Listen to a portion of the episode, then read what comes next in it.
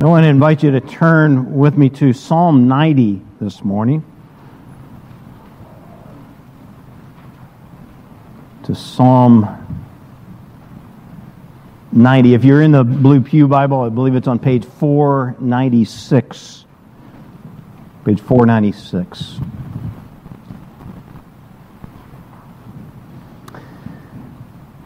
You know, in, uh, in John Calvin's Institute for the Christian religion. He begins that, that big work, massive work, if you've, if you've seen it, usually comes in two volumes that together, something like that. Uh, it's, it's large, it's his most famous work. Uh, but he begins that by saying that no one can look upon himself without immediately turning his thoughts to the contemplation of God in whom he lives and moves. And then he goes on to explain this by saying that our condition as fallen creatures in this world is such that we can never really understand ourselves. We can never understand our, our purpose in this world, what we're here for, what we are to be about, apart from the knowledge of God.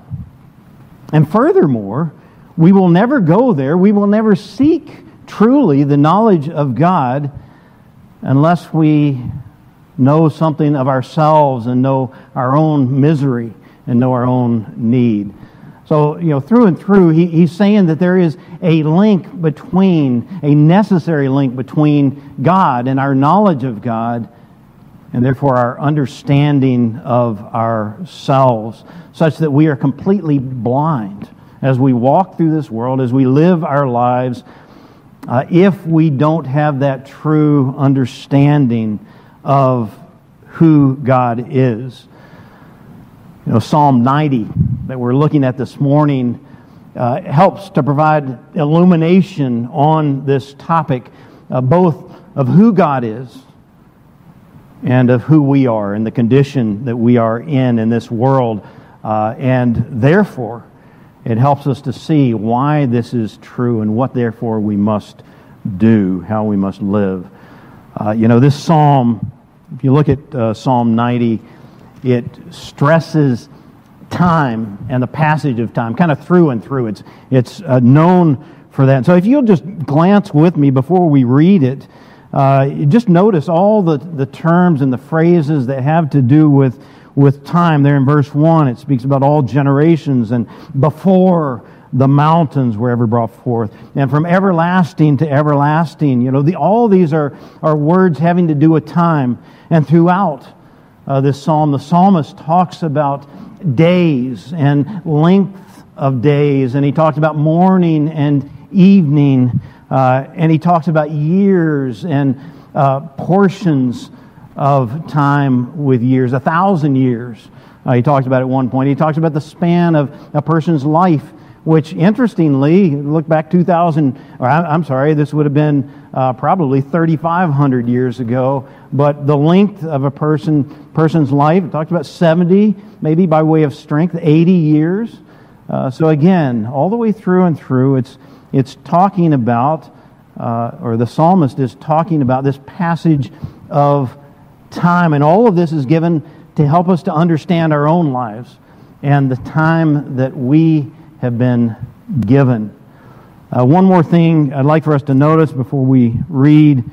Uh, as we did last week, uh, look, and there is an important inscription that heads up this psalm. Right before verse 1, you'll see it there. It says, A prayer of Moses, the man of God. Uh, and so just, just to have that in mind, uh, some don't see the inscriptions that are provided as, uh, as, as being authoritative, as being a part of, of Scripture in, in the same way. Others do see it that way, but I think either way, these have been carried through uh, throughout the years and can be, I believe, relied upon. And so this says, a prayer of Moses, the man of God, is the only psalm out of 150 that uh, has or claims to have Moses as its author. And so let's just keep that in mind uh, as we go through. You can tell it's got therefore a very early uh, date to it. So again, Psalm 90, And I'm going to read the entire psalm. Uh, this is God's word. Lord, you have been our dwelling place in all generations. Before the mountains were brought forth, or ever you had formed the earth and the world, from everlasting to everlasting, you are God. You return man to dust and say, Return, O children of man. For a thousand years in your sight are but as yesterday when it is past, or as a watch in the night. You sweep them away as with a flood. They are like a dream, like grass that is renewed in the morning. In the morning it flourishes and is renewed. In the evening it fades and withers. For we are brought to an end by your anger. By your wrath we are dismayed. You have set our iniquities before you, our secret sins in the light of your presence. For all our days pass away under your wrath. We bring our years to an end like a sigh. The years of our life are 70, or even by reason of strength, 80, yet their span is but toil and trouble. They are soon gone, and we fly away. Who considers the power of your anger and your wrath according to the fear of you? So teach us to number our days, that we may get a heart of wisdom.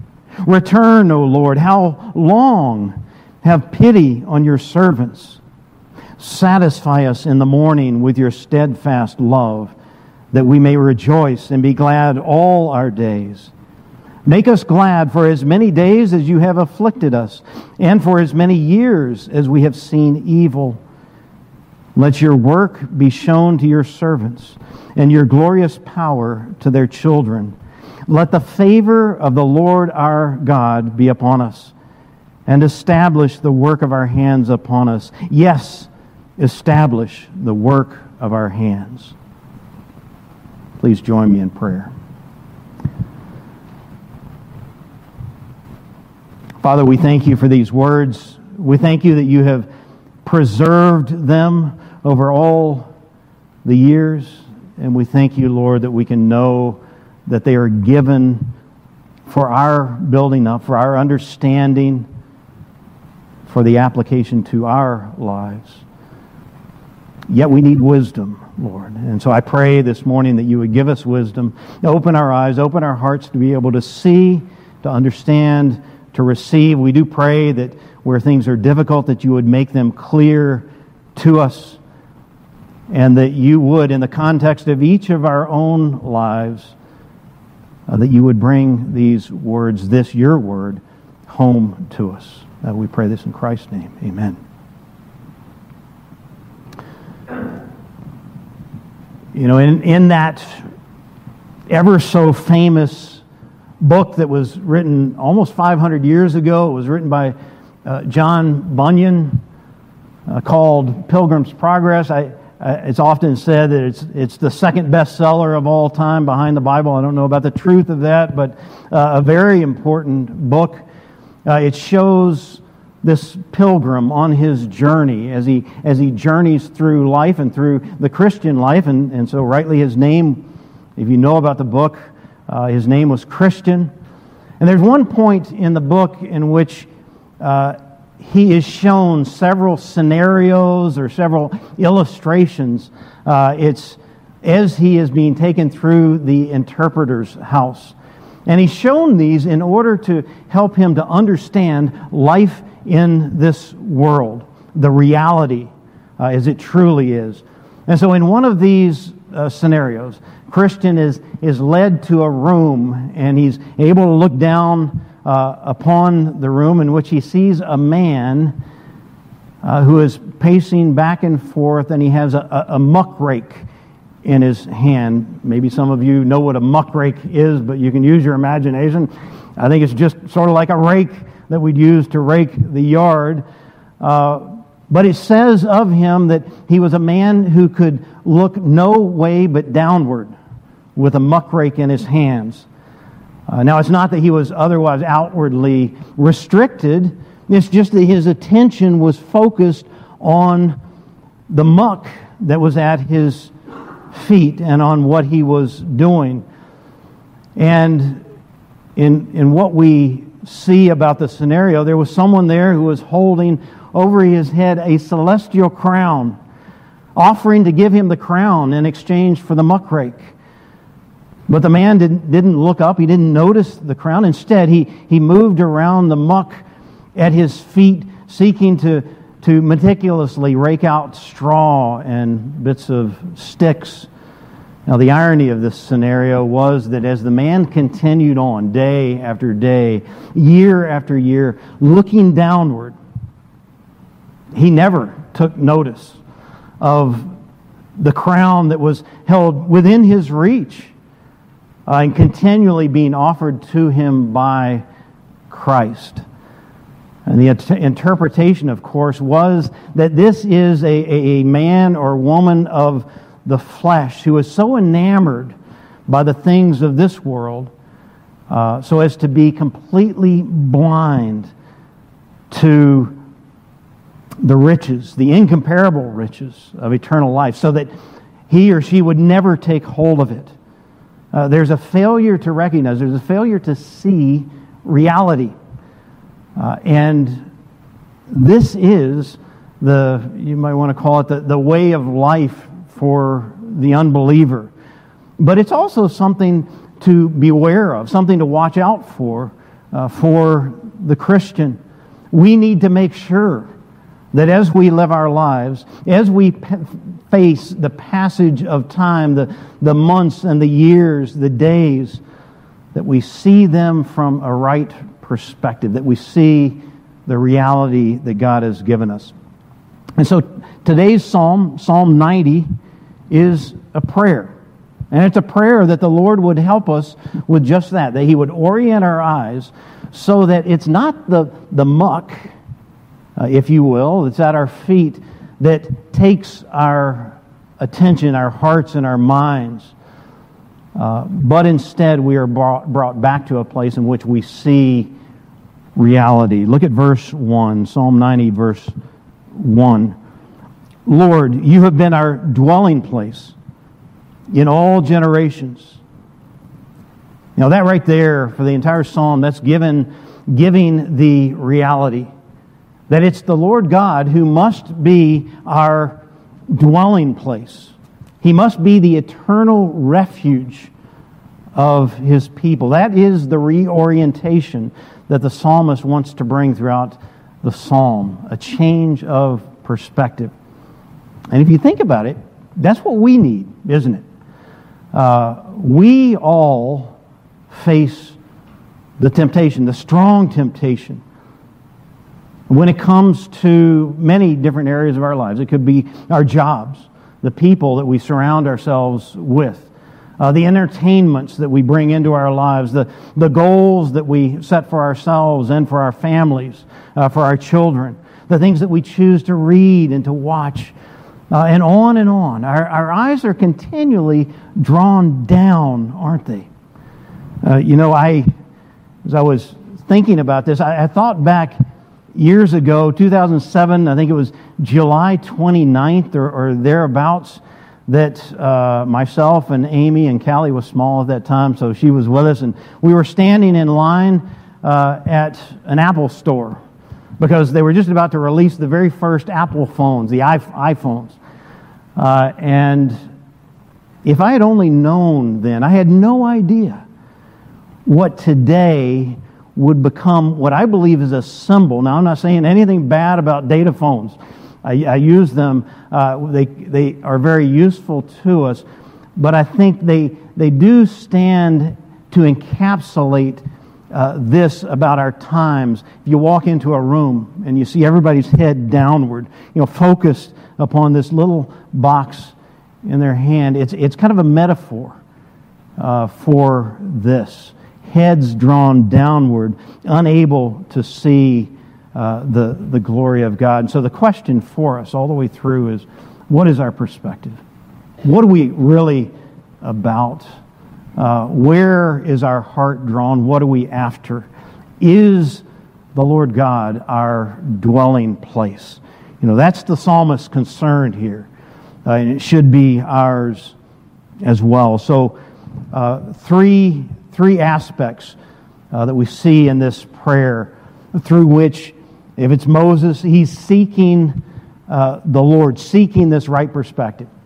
So, first of all, uh, he gives us a right perspective on God. Secondly, he gives us a right perspective on man. And then finally, it gives us a result on that basis, a right desire for how to live. So, first of all, right perspective on God. The psalmist begins uh, his prayer inviting us to view ourselves and to view everything through the lens of who God is. Now, for anyone who has a certainty inside about who God is, a, a biblical understanding, biblical picture of who God is, then it's that understanding that must shape your view of really everything else, all of life, but especially your view of who you are, your view of what life is, your view of your purpose. And that's where the psalmist begins there in verse 1 again. Lord, you have been our dwelling place in all generations.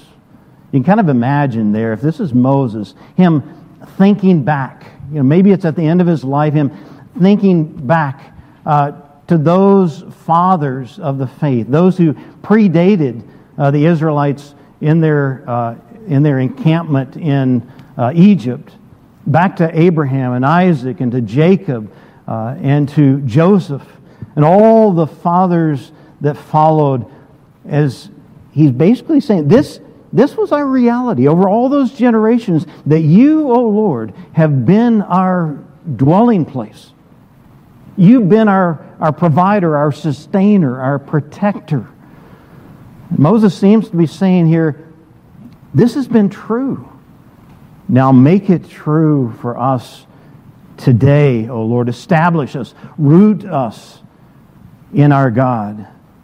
And then if you look at verse 2, he really gets here to the heart of the matter because he speaks about who God is and therefore how he's able to be their dwelling place. Verse 2 Before the mountains were brought forth, wherever you had formed the earth and the world from everlasting to everlasting, you are God. You know, this is really, you can call it Theology 101. This is an introduction to the question of who is God. And what it's pointing out, I think the, the first thing that, that really should hit us is that he was there before. Before. Before everything.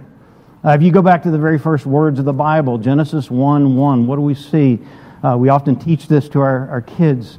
Uh, in the beginning, God created.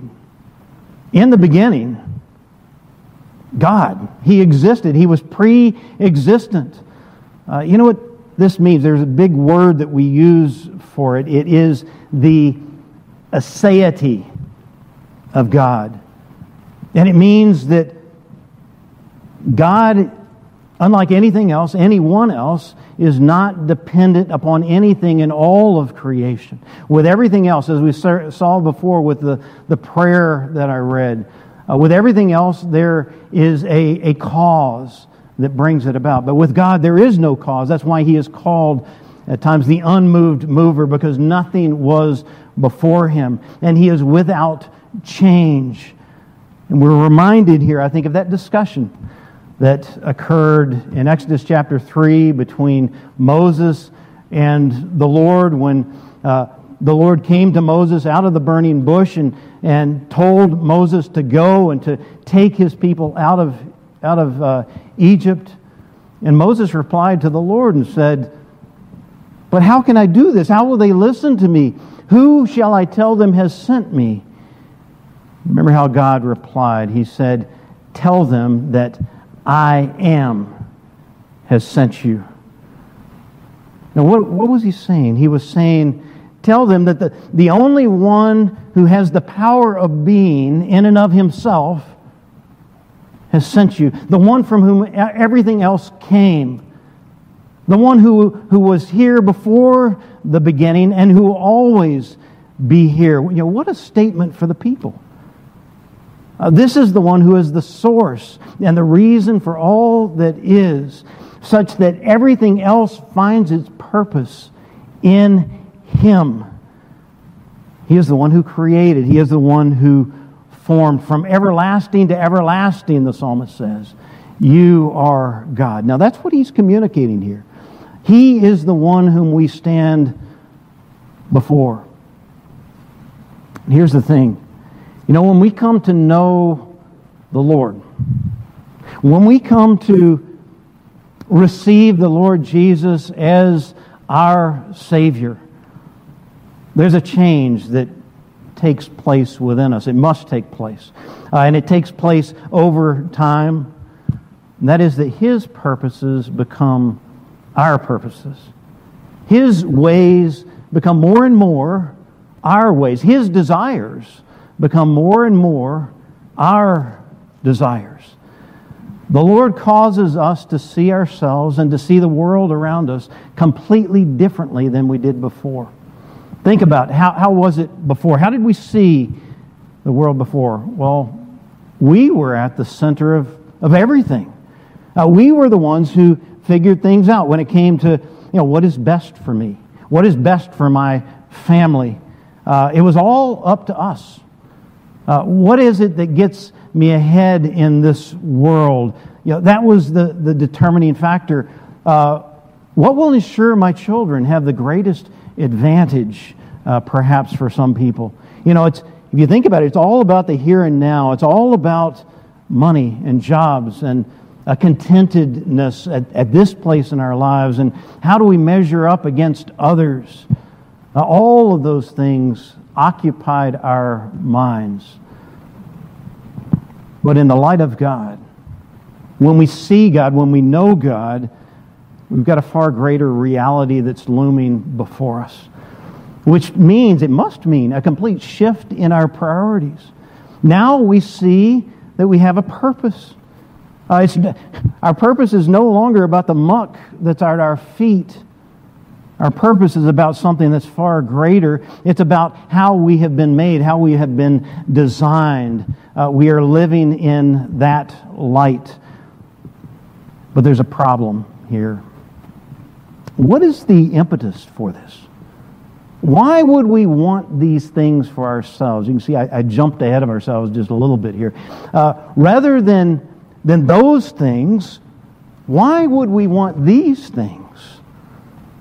That's the question, especially when these those things have a, a lot of temporary appeal to us. They're very attractive. Well, that takes us to the next section in Moses' prayer. Not only do we need a right perspective on God and who He is, we also need a right perspective on man. You know, remember how said that uh, Calvin, in his beginning of the Institutes, how he said there, there is this link between God and our knowledge of God and our knowledge of man that must exist uh, in order for us to understand ourselves. So, in light of who God is, now let's take a look at the reality of who we are. Look at verses 3 through 11, beginning with verse 3. The psalmist says, You, it's speaking about the Lord, you return man to dust and say, Return, O children of man. You know, Moses here pictures man's life as, as kind of a circle. Uh, that man comes from dust. We are all made of dust. And then he lives this brief and temporary life and then he returns to the dust from which he has been made.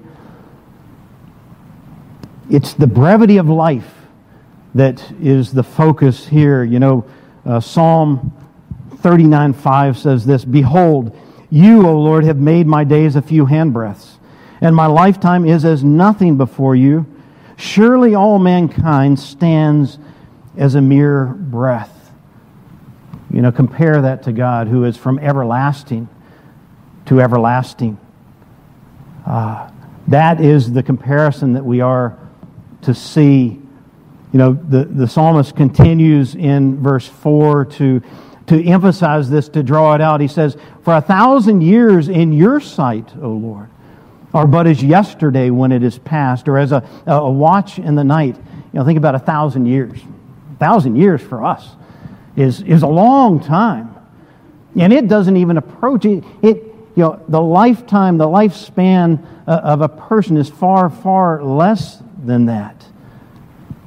Yet what this tells us is that to God, that thousand years, which is so long to us, is like, like a watch in the night. You know, a watch in the night in those days was three hours, a period of time during one night. Uh, this is what it is to God. Now, this is not merely making a statement about God's experience of time, that it's different from ours in that He experiences time much more quickly than we do. No, this is, it's using poetic language to say what we know from throughout Scripture that God is above and He is outside of time. He is not bound within time. That He, as uh, Isaiah 46 declared, He declared the end from the beginning Yet we are bound within time. And what seems to us to be a long time, you can think about a child waiting for Christmas to come. Seems like it's forever before he gets here, but in reality, it is a brief time, it is fleeting.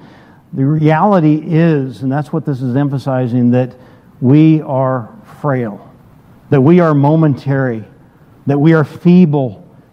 You know, verse 5 goes on to uh, give the imagery of a, a, flood that sweeps us away. You know, I, I think it's when it comes to natural disasters, often that people begin to see the frailty of life when all of a sudden, all at once, many lives are swept away.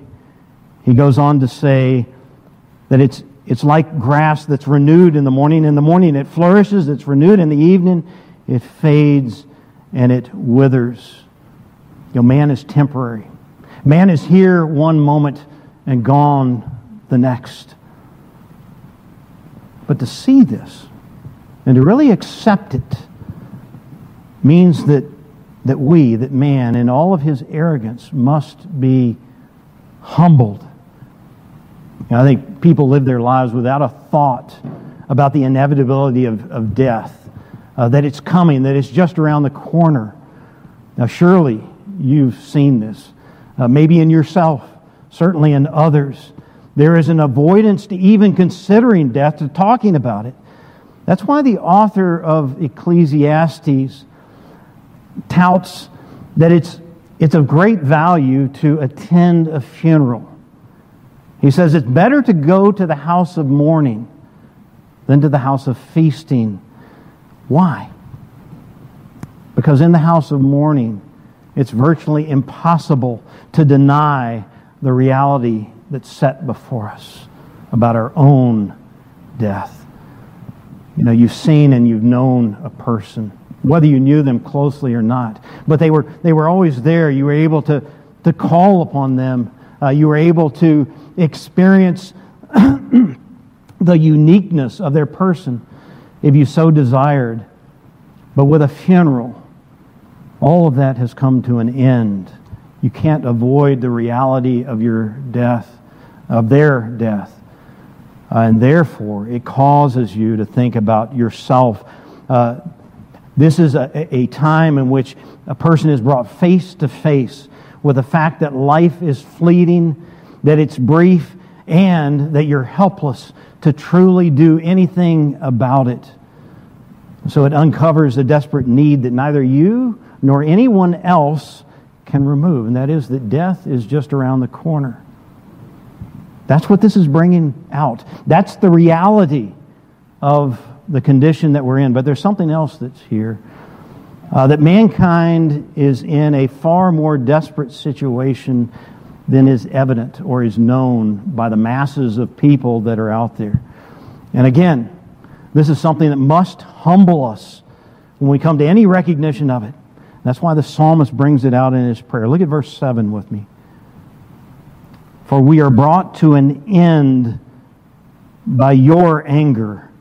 By your wrath we are dismayed. You have set our iniquities before you, our secret sins in the light of your presence. Right there, that's it.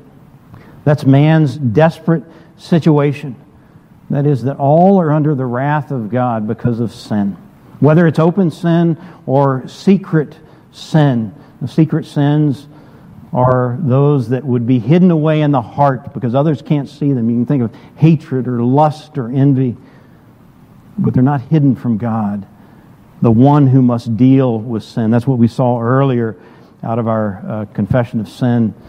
Uh, the thoughts and intentions of the heart, we read, are discerned by God, and no creature is hidden from his sight, but all are naked and exposed to the eyes of him to whom we must give account. There's no hiding. As I go through that, do you feel something of the desperation? Something of the agony that's there? Now, that's exactly what we are to feel because that's what the psalmist is doing as he's, he's praying to the Lord. He's bringing out the reality of our own condition in this world. Now, of course, God usually brings conviction of these things within the context of certain circumstances, difficult circumstances, that help us to really internalize these truths. Uh, we don't know the circumstances with which uh, Moses was writing this or the psalmist was writing, but maybe in your own life you can you, know certain circumstances that bring this to bear and that bring you to, to know and to understand your own condition uh, in this world. Maybe it's something that's weighed upon you for a long time. Maybe it's something that's, that's fresh and new in your life, but there is trouble in this life, trouble that helps us to see this reality. Uh, and the psalmist goes on to say that, uh, where he talks about the years of our life are 70, or even by reason of strength, 80, yet their span is but toil and trouble. And they are soon gone, and we fly away. Life is brief. And the condition in which we live it is difficult. Now, I know what your heart might be saying there. Uh, might be saying, well, that can't be the case. Uh, this life is supposed to be fun, it's supposed to be exciting. Happiness is what we are supposed to be about. That's what the world tells us. But the psalmist here is acknowledging before the Lord that the reality of man's condition in a fallen world is this it's that our lives are fleeting or momentary and are brought to an end by His anger. That's the thing that people are so good at obscuring. Uh, Romans chapter 1 says that man suppresses the truth. This is especially true here. And so, why? Why does the psalmist bring this out? If it's Moses, what is his goal here in this prayer? Is it just to make clear to us the misery of man's condition? The answer is no. Remember the man with a muck rake who was diligently raking the muck at his feet. His attention was upon it. The goal here is to remove the attraction of the muck and to replace that with the greater reality so that we elevate our heads and so that we are able to see and embrace and, and grab hold of the beauty of Christ and the crown of life that is offered to us. You know, we need a right perspective on God. We need a right perspective on man. And when we have that, the result is a right desire in how to live our lives. And that's what we see expressed beginning in verse 12 all the way through the end of the, the psalm. We see Moses, he's making the request that, that God grants to those who humble themselves before the Lord, to those who plead upon the mercies of Christ, uh, the only one who is able to remove the wrath of God. Keep in mind that what makes everything in verses 12 through 17 possible, this prayer that's prayed, can only be the prayer of those who out of an acceptance of who God is and an acceptance of who they are, humble themselves before the Lord and say, I'm in need. Please give to me that which you make available, this crown of righteousness. Those are the ones who pray this prayer. Now you can, you can see that humility there in, in verse 13, where there's a request for God to return and to gently deal with his people. Verse 13 Return, O Lord, how long? Have pity on your servants. Now, this is a, a cry for God's kindness, a cry for God's mercy. Uh, and then we, we see further on kind of a reversal of man's condition uh, in these requests. Satisfy us in the morning with your steadfast love. Satisfy us. Give us a sense of joy inside that we may rejoice and be glad all of our days. Make us glad for as many days as you have afflicted us. In other words, for as many days as we have here upon this earth that remain, make us glad. Help us to have joy in you and in our dwelling in you. Notice it's a reversal of the condition of man that man finds himself in this world. And then also look, look back at verse 12. He says, So, I take that to mean, therefore, uh, he's making these requests on the basis of everything that's gone before. He says, So, teach us to number our days that we may get a heart of wisdom. You know, life may be brief, it may be fleeting, but when lived out in the presence of the Lord, when lived out of a knowledge of our God, when lived out in service to Him, that changes everything. Every single day, every moment becomes valuable. We are able to live it out with purpose, and we must make the most of it. It's no longer the muck at our feet that rules over our time and that makes decisions for how we live our lives. And so I would encourage us, all of us, but especially those here who are young, those who and we pray this is true, who have many years ahead of you in your lives.